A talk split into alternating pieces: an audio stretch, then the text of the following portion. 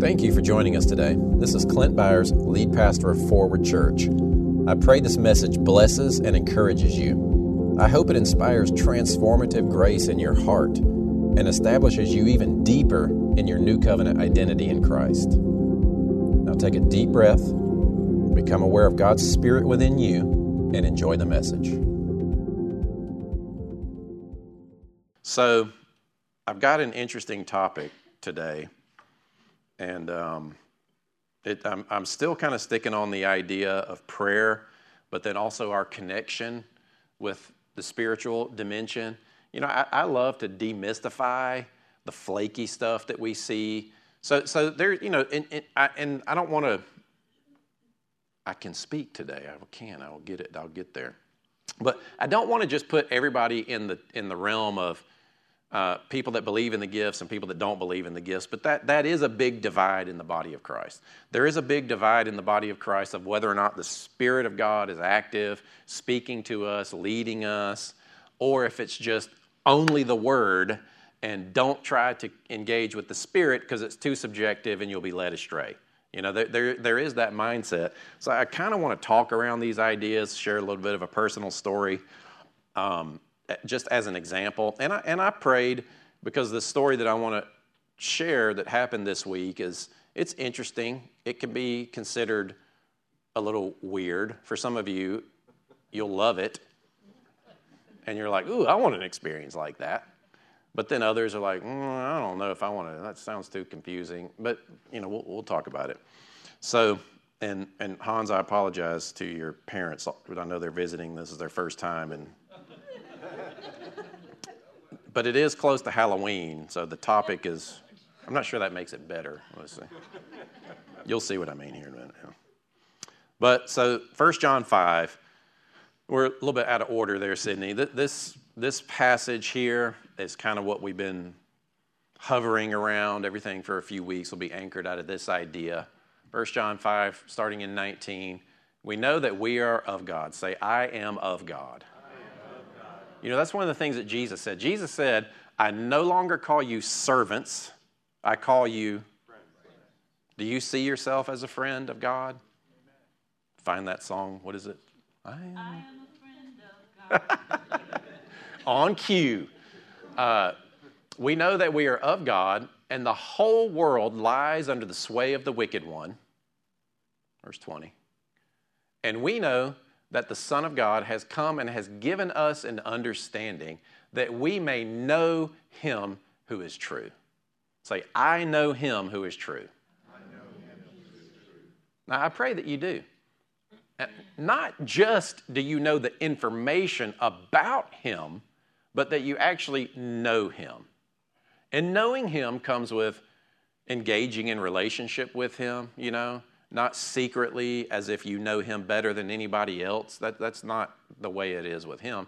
And this word know is the word gnosko, which has to do with an experiential knowledge. You know, this aspect of Romans eight that talks about um, that, that his, his Spirit bears witness with our spirit that we are his children. May you know him that way. May when you face failure, you face challenge, you face difficulty, or you face opportunities of growth, which is kind of what we're talking about in the moving forward sessions right now. If you're if you're at a point where you're going to step into something new and grow a little bit, growth is painful. You know, my son Reese, which he just went and got a sports physical to update it. They measured him. He's he's six feet tall. And I remember there was a period where his shins, you know, would ache, and you got have kids, teenagers, and they're like, oh, my legs are hurting. It's like those growing pains, you know. You're going to experience growing pains when you try to grow past your current state. And you need help. You need support. You need to be encouraged.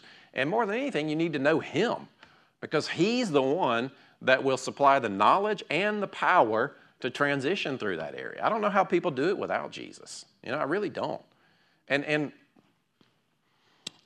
You know, I hope I hope church is more than just coming week after week for you, hearing an encouraging message, and then going out and trying to face life. You know, I, I hope and pray that it shapes you and helps you grow, and you become a witness to other people. Other people watch you, and they watch you transition through challenge and difficulty. You know, so in other words, they watch you when you're struggling with your kids, how you interact and where do you go? When, you know, when, if the world's watching you interact with your kids, do they see Jesus? Uh-oh. Or how we respond to loss. I, Adam, I think you sang everybody into an angelic coma. It's quiet in here today. Are you with me? Yeah. You're not, I, I, I, this is not just you get to come and enjoy some goosebump Holy Spirit music and then you evaluate the message to see whether you agree with it or not. Sorry.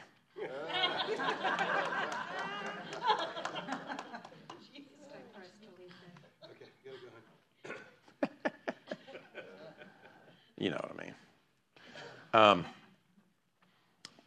but I, pr- I pray that you know him. I pray everything that you do is with him in mind, knowing what his word says about wherever you are in life, because it's why Jesus came. If you put verse twenty back up there, please, First John five twenty. And we know that the Son of God has come and has given us an understanding that we may know. One of the reasons Jesus came is so that you would know God. Nobody can teach you how to know God, right? Can talk about God, give you some information about him, but only you can know him. And you can't know him like other people know him. It's your own personal relationship with him. You, and you can know him and be known by him. And we are in him who is true, in his Son, Jesus Christ. This is the true God in eternal life. Verse twenty-one. Did you not have verse twenty-one? I do. I'll read it to you. Uh, well, that's actually, it's probably a good thing you didn't have it. Little children, keep yourselves from idols. Now, idols back then weren't just little uh, wood carvings. It was what spirit was represented by that wood carving, right? So you burn the little piece of wood statue, didn't really do anything to the idol. It was, what's the spirit that this they're trying to anchor to this idol? And that's that's kind of what I want to talk about today in this idea of knowing God, knowing that he is true, and knowing that whatever facet you're in, if you know his truth, you will experience freedom in that area, whether it be in relationships, finances, you know, emotions, whatever it is, we're seeking to experience his freedom and his truth. So I'll tell you this this story. It, it's interesting. And I, again, I debated on whether I want to talk about it because people can get strange about these kinds of things. And it's not this thing to talk about, but um, I'm going to change my battery because I can tell it's about to die.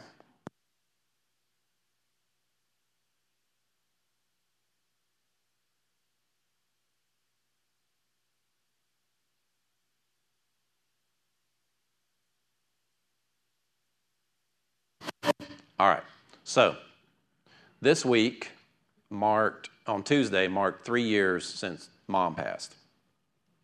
And um, Tuesday morning, my brother's back here. It's not the easiest thing to talk about, but Tuesday morning, I was out walking the dog, got back. And, and I'll, I'll tell you, honestly, I, I hadn't thought about that, the date, because it just wasn't something, I don't know, for whatever reason. You know, I think about her birthday, and I think about her all the time, but I just wasn't aware that that was the day, right? And uh, so I'd actually, I woke up at like about five o'clock that morning on Tuesday, which is, or I don't usually get up that early, but I woke up and, you know, just stirred and kind of started to go ahead and get my day going. And then um, Christy Metropolis was in town because she had gone with Sarah to an event, and so I actually ran her to the airport at about six. Got home, walked the dog, probably about eight thirty, getting back to the house with the dog. And then and then uh, I, I probably should have warned you about coming to church this day. It's not easy. But anyway, um, he texts, my brother texts and said, I miss her, which I, I miss her.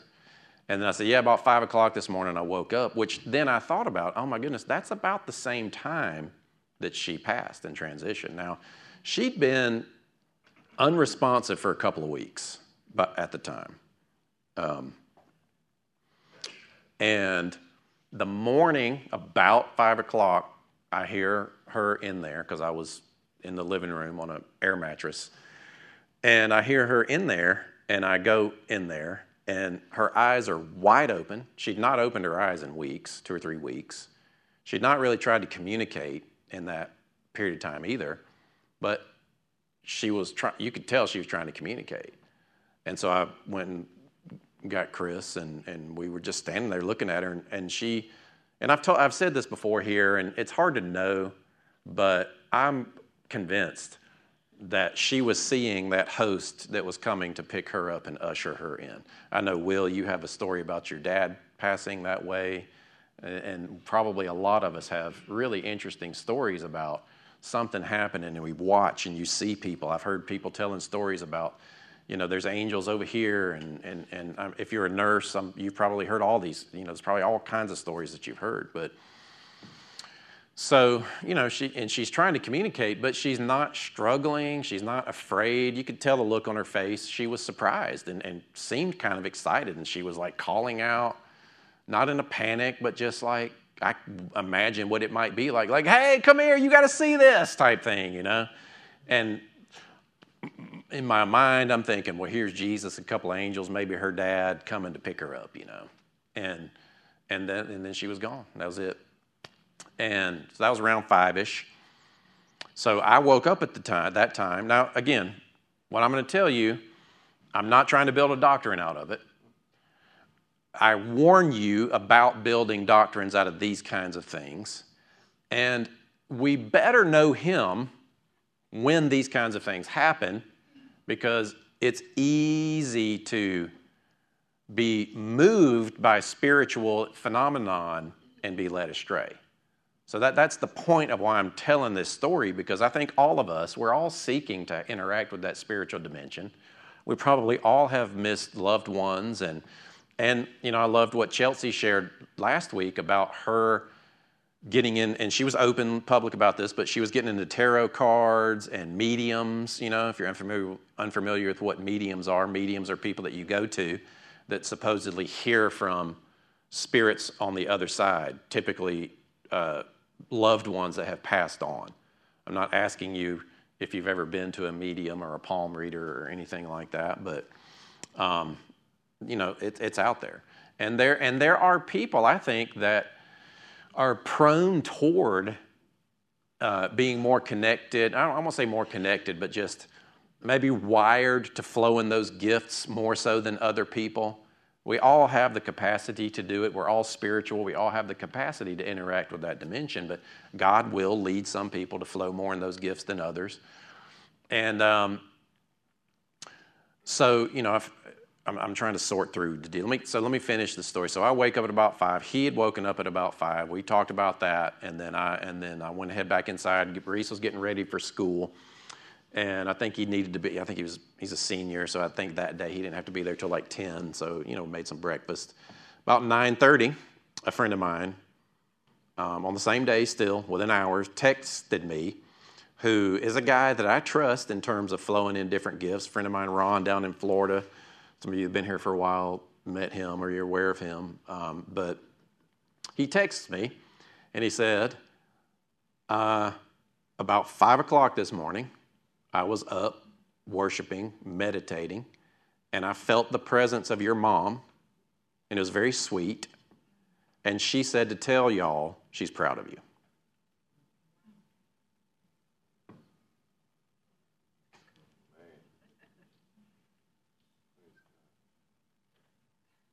So now what? Praise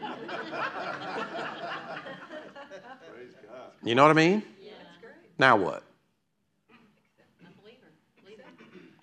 Just keep on doing it. Let it be what it is. Quantum entanglement.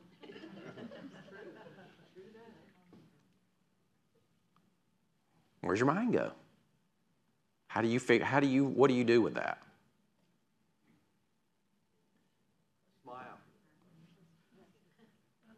Okay, now, so let me ask you this.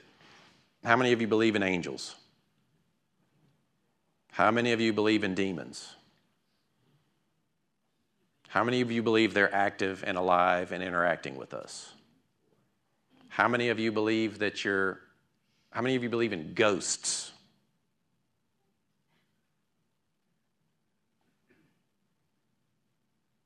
Who says the ghost isn't a demon? Well, who says the ghost isn't a I get it. Listen, this is why I apologize, because I know it's y'all's first time here. I'm teasing. I'm sure they're fine, but I'm going slow on purpose because I want you to think about it. You've all had encounters like that, right? Some, you're thinking about something, you hear a song on the radio, you watch something on the T V, and they almost all say the same thing. What's going on? Is it a sign? Is it not a sign? Is it an angel? Because angels are messengers. Is it an angel bringing a message?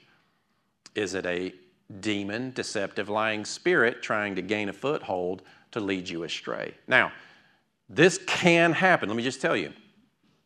Um, and, and, I've, and I've seen this, but which incidentally, uh, when my dad passed, um, and I preached both of their memorial services, uh, but a couple of weeks after Dad passed, I was, we were here.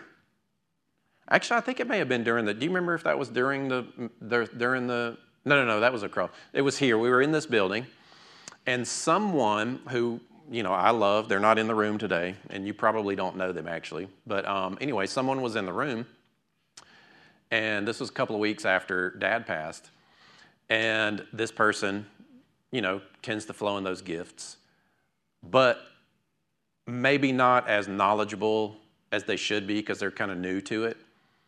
And I'm not trying to be disrespectful. I'm just trying to anchor ourselves in the truth, because these kinds of things happen, and we need to know how to think about this kind of stuff. And I don't want you chasing signs and messages and wonders. I want you rooted in Christ, but we live connected to the spiritual dimension. So we need to know how to deal with this kind of stuff. We need to be discerning, right? So I'm up preaching a couple of weeks after Dad passed, and this person said, in the spirit, they saw him walk into the room, look up at me, and then turn around and walk out. Was that my dad?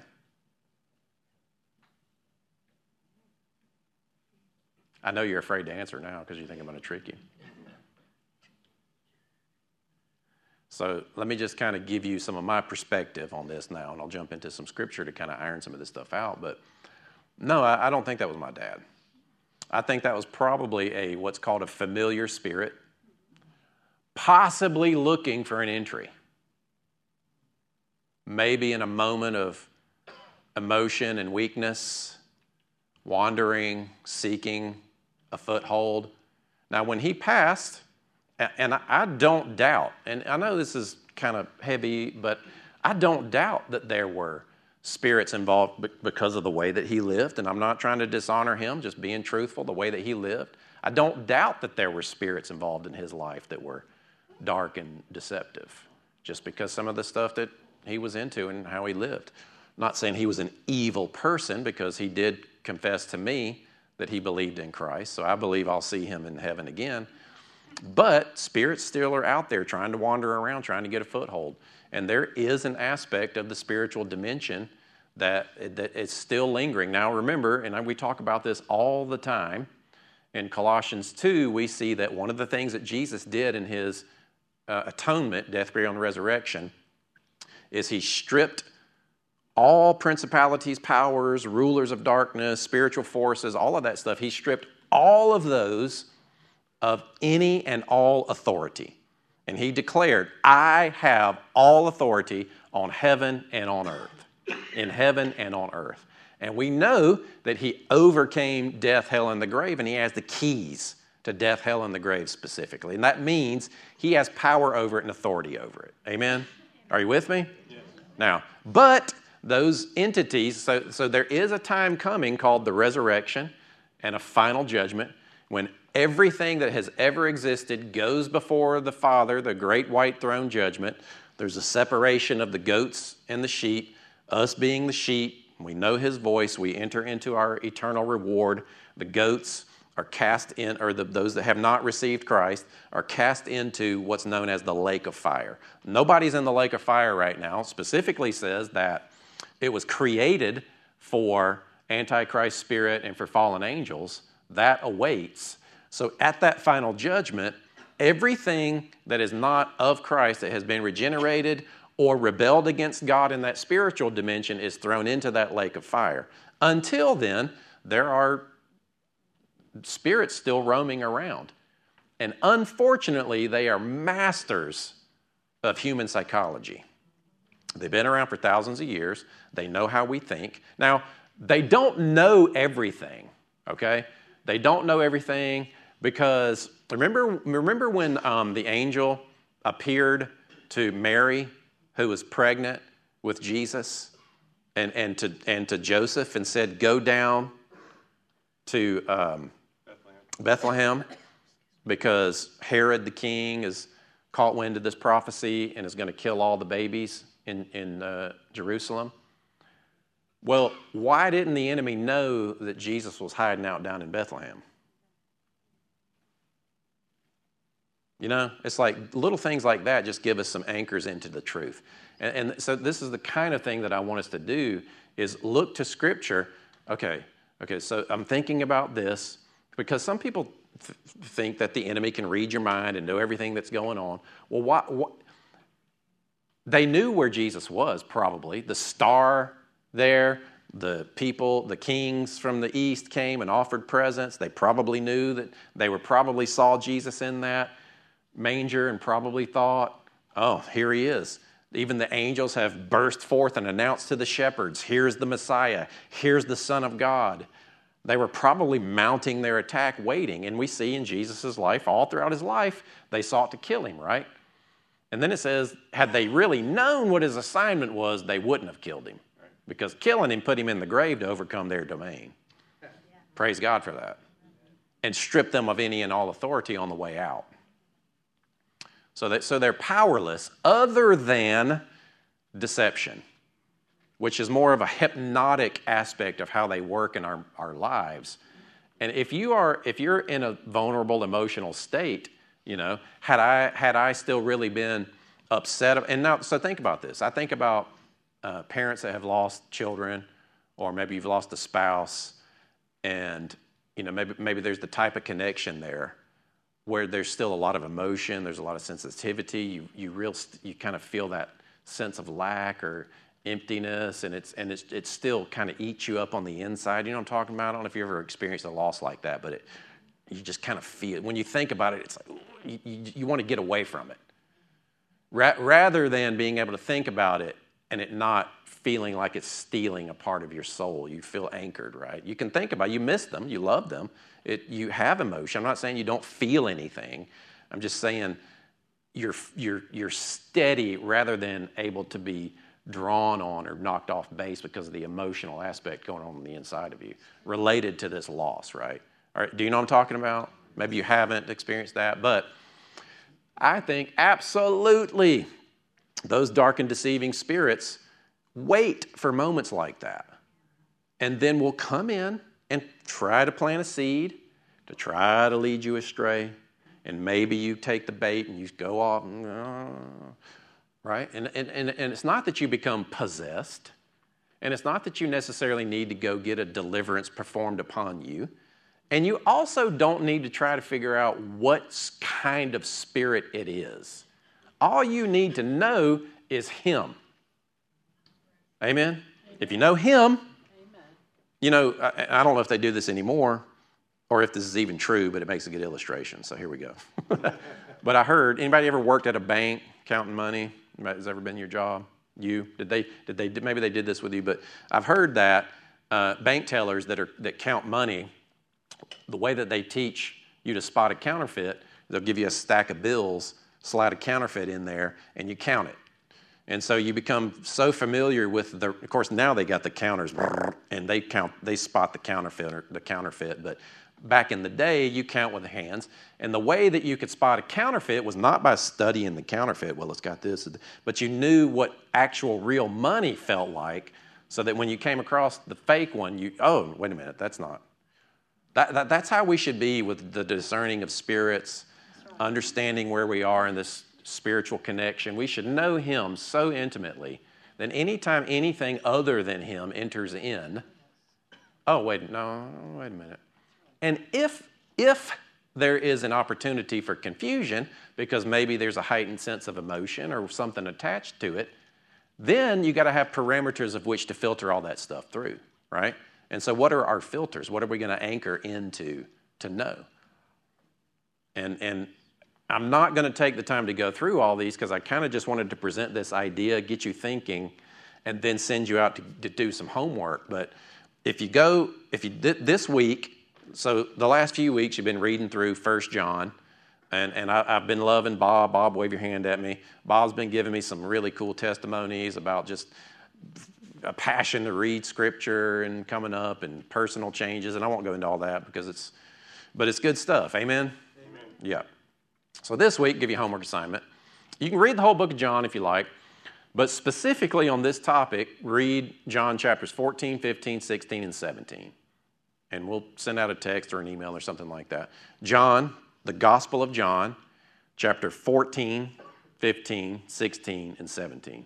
Those are specifically the chapters where Jesus is preparing his disciples. He's going to allow himself to be arrested, and um, he starts teaching them about what life is going to be like without him. And he assures to them, keep following me. There's going to be an opportunity for you to turn away. Don't turn away. Don't draw back. Abide in me. Those who abide in me will bear fruit. If you don't bear fruit, I'll lift you up. The Spirit will continue to help you and help. You know, there's a bad translation that says that the Spirit will cast you out or cast you away. That, that's not actually what's happening. That's, that's a really bad translation. The phrase cast away that you're going to run across in that chapter, those chapters, doesn't mean that if you don't bear fruit, God's going to throw you away. It actually means to lift up and to bear up. Because the, the the parable that he's giving is of a vine dresser taking care of crops. And all of you that know that are gardeners, you do prune, you do cut away the dead stuff. But if you have a limb that's droopy or not bearing fruit, you stake it up. If it's got life in it, you stake it up so that it will grow fruit properly. Or if it's overburdened, you stake it up to support. That, that's the idea when you get into John fourteen, fifteen, sixteen, seventeen, when it says if you're not bearing fruit, God will cast you away. Just know that in the original language, it actually means to prop up, to help you so that you will bear fruit. He's not looking for a reason to throw you away into the fire. Amen? So keep that in mind. Now, fast forward back to this experience. Um, so was that actually my mom sending a message?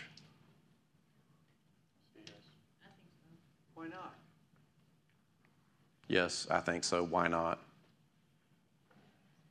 I'll tell you, I, I, I can't say for certain that I'm one hundred percent sure one way or the other.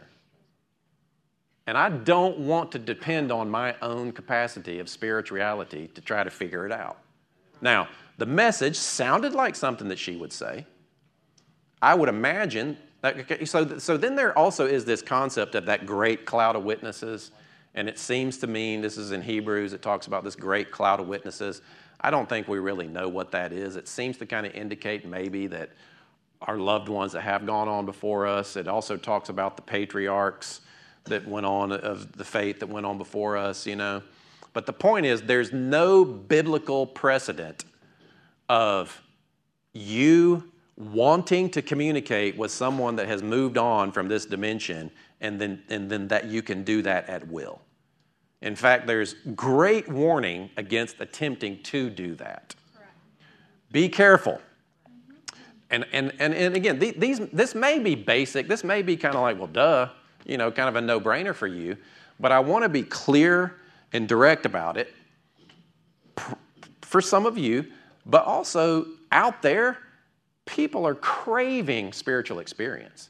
There is a huge resurgence of the use of psychedelics again, psilocybin, ayahuasca, mushrooms, D M T, even in treatment. Our counselors, I know you're a professional counselor, and I'm, I really highly doubt you're suggesting, but you've heard about microdosing of, um, what's the, is it ketamine? Ketamine treatment, yeah. I've had Ke- a client actually go and do that. Yeah. And, and see, here's the thing. It, it, it can be helpful, but it's like, be careful, because what that stuff does is it probably affects the physical part of you that needs to be in the right kind of alignment to be interactive. Because, I, you know, we, we are a whole being that has the capacity to perceive and interact with the spiritual dimension, right? So, like, when you have a spiritual experience, it's not that something outside of your capacity happens. It's just for whatever reason it happens. And and and I personally, I think drugs, especially psychotropic and psychedelic, even antipsychotic medications, like a lot of these people that do mass shootings. I don't know if you remember back in the, I think it was in the seventies. Um, is it Horowitz? I think his nickname was the Son of Sam. You know, he said he killed all those people because his dogs, his neighbor's dog in the backyard told him to do it. Well, that's obviously demonic. But where he was in that unstable state of mental health, it seemed logical to him for his neighbor's dog to tell him to kill people. And we might laugh at that, but I'm telling you, it, it, there are much more subtle aspects of, dis, of suggestion that can creep in. Now, we can allow that to scare us, you know, scare the daylights out of us, and then jump into this fight where we're shadow boxing and we understand the darkness and we know the enemy and we learn of his strategies and I, the spirit, this spirit is connected to this and this is, and it's like, you know, I'm, I'm not saying don't do that, but I'm kind of saying don't do that. Because, you know, they're smarter than you are. You go playing around in that stuff. I, I just, I don't try. I just don't. I don't. I think I know. How you, I think you know how I feel about it. Anyway. But but if you know him, doesn't matter what's going on with that stuff, right? That's right. You know him, and you know that you're anchored in him, and you can be discerning, and you don't have to have some highly developed sense of spiritual knowledge to be discerning. If there is a spirit trying to seek access into your life, you can just know him. And if you know him, that's the filter. Amen? Amen. So, you know, with mom, I, I'm not really even trying to make a decision of whether that was her or not. You know, can it happen? Could happen. Was it impactful? Sure. But here's what I do know. I do know she knew Jesus. I do know that she's with him in heaven. I do know that right about now, the Lord Jesus has probably learned how to shag dance. If you're unfamiliar with that, my mom was in a shag dancing club. There's a dance, East Coast, South Carolina thing called the shag dance. And uh, she loved it, absolutely loved it. So, and I can just see... Anyway, I can hear that beach music, and she's dancing on the beach of heaven with Jesus. And if she happens to be able to turn her sensitivity to this realm and shoot a message over here, I don't know that I doubt that, but I'm not looking for that.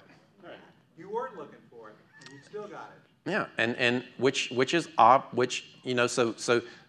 We got to be careful of how we build our doctrines and our qualifications, because one might say, oh, well, I wasn't seeking it, so the fact that it came out of nowhere and it was three points of, of, of uh, confirmation, and because I wasn't seeking it, then that means it was her.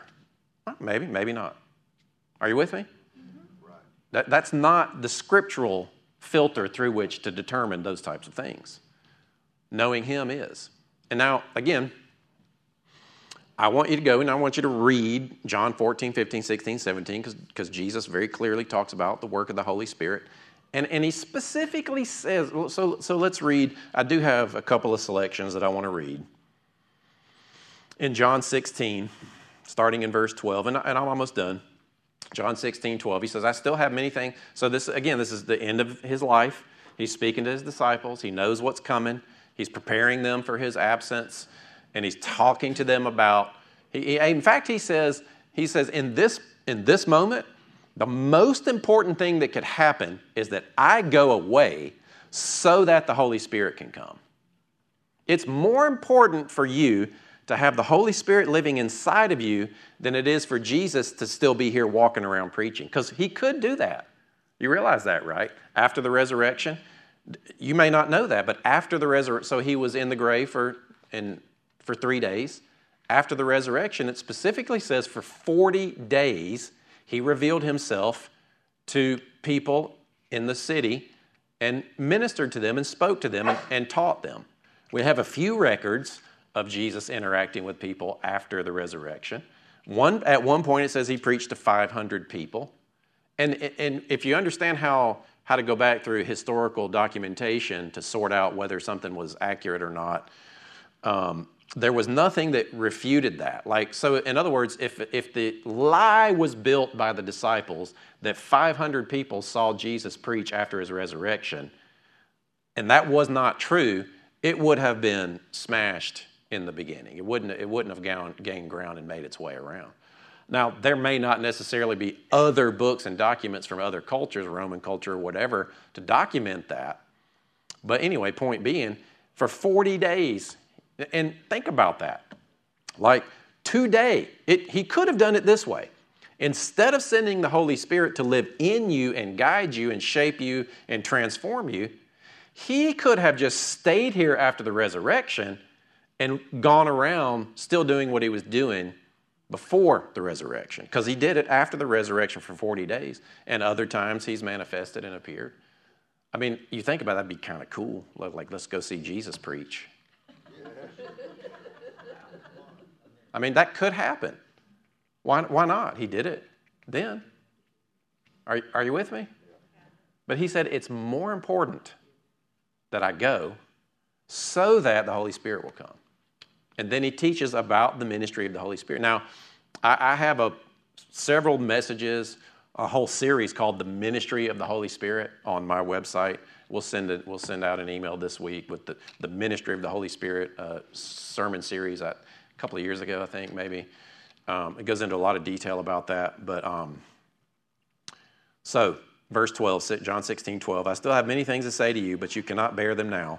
However, when he... the Spirit of truth has come. Remember, First John says, that is who Jesus was sent so that you could know. He who is the truth has come. He will guide you into all truth. He will not speak of his own authority, but whatever he hears, he will speak. And he will tell you of things to come. And there's a prophetic element to the indwelling presence of God within you. But it will always testify of Jesus. The testimony of Jesus is the spirit of prophecy. So any prophecy should always testify of Jesus. Uh, and then verse fourteen, he will glorify me. That what, testimony of Jesus, spirit of prophecy. That's Revelation. You know, anybody? I can't think of it off the top of my head, just for the reference. Anyway, you can Google that. Verse fourteen, he will glorify me, for he will take of what is mine and declare it to you. Verse fifteen, all things that the Father has are mine. Therefore, I said that he will take of mine and declare it to you. Okay, so if I think I'm hearing from a spirit or the Holy Spirit, this is one of the main filters that I'm running it through. Is it testifying of Jesus? And is it declaring to me what is Jesus's that is also mine? So a message from my mom that says, well, hey, I'm proud of you. If that spiritual dimension can work that way and we do get them, then, then fine. But I'm not trying to build a doctrine around that. I'm not trying to anchor my hope into that. And, and so if there is engagement with deceptive spirits on that side, that you may be hearing from or interacting with. Another thing is, are you putting your hope in that, or are you putting your hope in Christ? So in other words, maybe you miss them dearly. Maybe you just want to hear one more time from them. Maybe just you just you hate it, you hadn't gotten over it, and you just, ah, just one more time, I'd love to hear from them. And then all of a sudden this message comes in, and it's like, oh, so what now? So now, now the church doesn't talk about that very much. The Bible doesn't say about that very much. I see this thing on T V where this guy scribbles and he seems to, I don't know, I remember I saw this T V show where this guy spoke to his niece on the other side. Maybe I'm going to go find somebody like that that can, you know, I don't think anybody in this room is running out trying to find that type of person, but there are people all over the planet that will. And and then the, their hope is then in that. Their hope, their expectation, their their their seeking of spiritual knowledge is then in something that could very quickly and easily lead them astray. Right? So so this is not a warning to you to stay away from palm readers. Although if that's where you are, let it be. But you know people that are looking for a spiritual experience. Do you know God well enough to be able to help them know God, where they then become anchored and rooted in Christ and aren't led astray? First Corinthians twelve, starting in verse one. This is the last section here. Now, concerning spiritual gifts, brethren, I don't want you to be ignorant. You know, I'm going to go fast. You know that you were Gentiles, as Paul You know you were Gentiles carried away by these dumb idols, dumb meaning mute or speechless. They're not, they're, they're not speaking. Uh, however, you were led. Therefore, um, yeah, so carried away. Verse three, therefore, I make known to you that no one speaking by the Spirit of God calls Jesus accursed, and no one can say that Jesus is Lord except by the Holy Spirit. There are diversities of gifts, but the same Spirit. The same, say the same Spirit. Same. Now, if you have been in certain circles that teach impartation and special anointings and all that kind of stuff, that's Gnosticism. Gnosticism was warned about against in the early church, that somebody doesn't have something that you don't have. Everybody's got the same Spirit. It's the same Spirit. It's the, the one Holy Spirit. You don't have the spirit of prophecy, and then you have the spirit of healing. There is a gift of prophecy and a gift of healing, but it's the same Spirit that works the gifts through those people. If you have the Spirit, you have the capacity for those gifts. Are you with me? Yes. Because in charismatic, spiritual, open circles of Christianity, it's just, it's built within the fabric of some of those circles to chase after something, a gift, a power, that you have been led to believe that you don't have. Because so-and-so over there does it, and they prayed for that person, and now that person started to do it. Well, I want to go get that. Well, you got the same Spirit. You know Him. Know Him. Now, other people can, you know, anyway. Verse five, there are differences of ministries, but the same Lord. Now, if you understand the literary tool that he's engaging here, so like if you were to go read this, the, the main point that he wants you to get is it's the same Lord and the same Spirit. He's acknowledging there's different functions and capacities of manifestation, but it's the same Spirit. Same Lord, same Spirit. He says it over and over. Verse six, and there are diversities of activities, but it's the same God who works all gifts in all people. But the manifestation of the Spirit, so the manifestation, in other words, the expression of it, is given to each one. Not the gift, but the manifestation of it. He might lead you to prophesy more. He might lead you to flow more in that gift of healing, but it's the same Spirit. And man, it's really important that you know that, that you're not chasing after something else that you think that you don't have. And I'm telling you, if, if, you, if you've never been part of that, praise God, but if you have, you know what I'm talking about. And, and, and the the... never-ending chase of power and trying to figure out the mystery. I'm telling you, that environment is ripe with deceptive spirits. That's all I'm going to say about that. Let me just keep going. Um, it's given to each one a prophet, all, verse eight. For to one is given the manifestation, and I, I put the manifestation of, but for to one is given the manifestation of, in parentheses, the word of wisdom through the Spirit, to another the word of knowledge through the same Spirit. Notice how he says same Spirit after every time. Verse nine, to another by the same, to another faith by the same Spirit, to another gifts of healing by the same Spirit. You kind of get the, the idea he's wanting to make a point here. Same Spirit. Verse ten, this is kind of where I wanted to go. Verse ten, to another the working of miracles, to another prophecy, to another discerning of spirits, to another different kinds of tongues and to another interpretation of tongues. Now, these aren't different gifts that he's given to different people, but the manifestation he's working through different people. And it's the same Spirit. Yes. Verse eleven, one more time. But one and the same Spirit works all these gifts, distributing each one individually as he wills.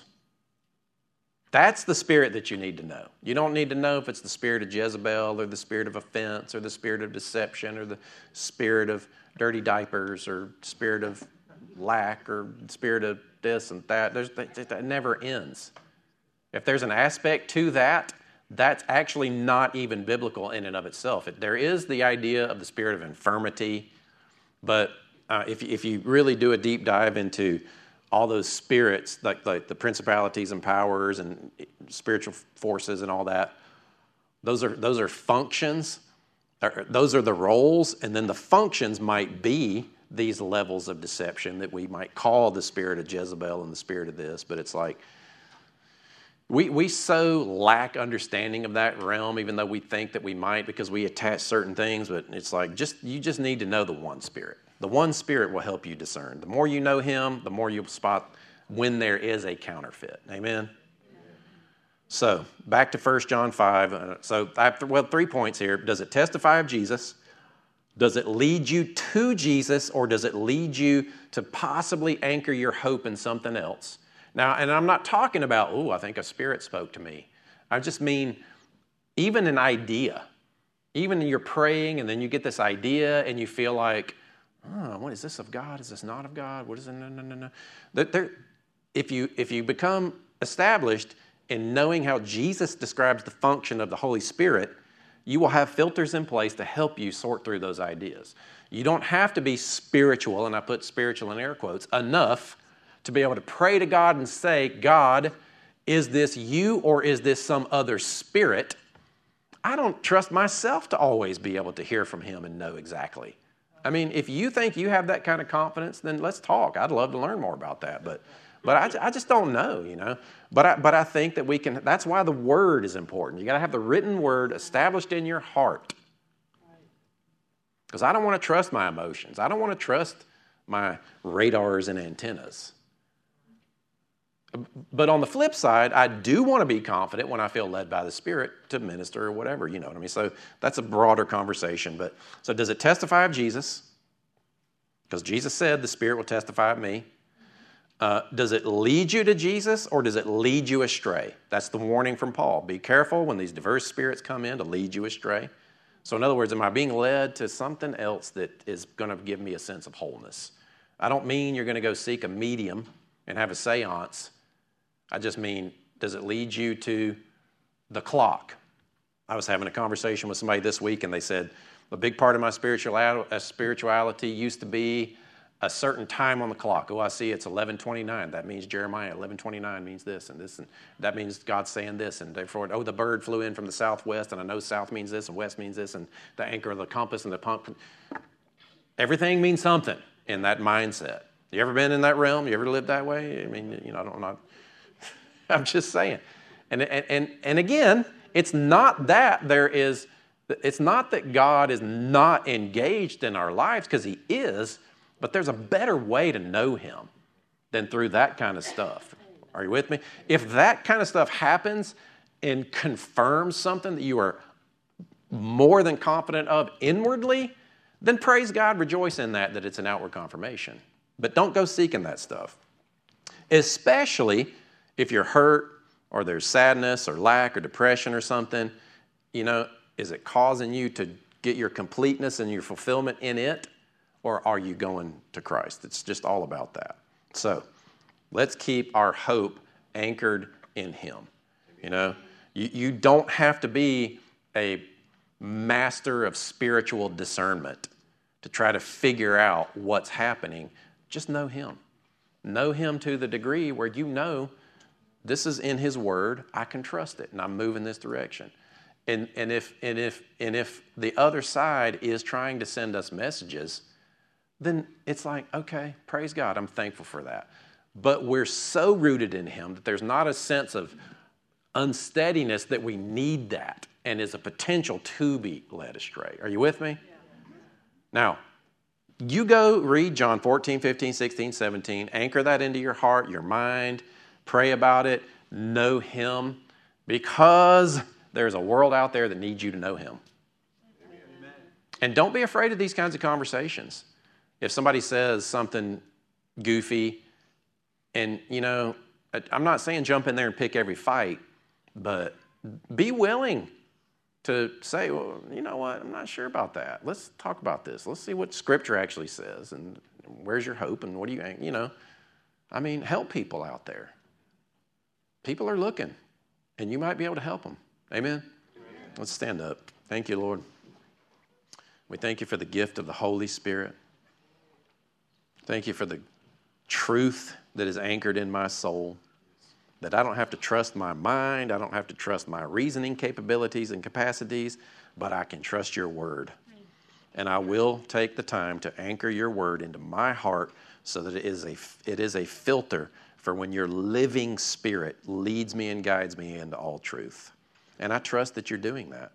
And I want to grow up. I want to be mature. I want to be a mature Christian that's not thrown around and, you know, yeah, yeah, we're in this world and we have the difficulties and the challenges of this world. I'm not saying we're impervious and nothing touches us or affects us, because that's not true. But I thank you that your spirit of truth is in me and I can know you in every situation. Father, I speak health over every person in this room. I thank you that you're, you're the great counselor. You're helping us work through things so that the truth will bring us to a place of freedom. We're fully committed to you. We worship you and we thank you. We love you. Amen, amen, amen.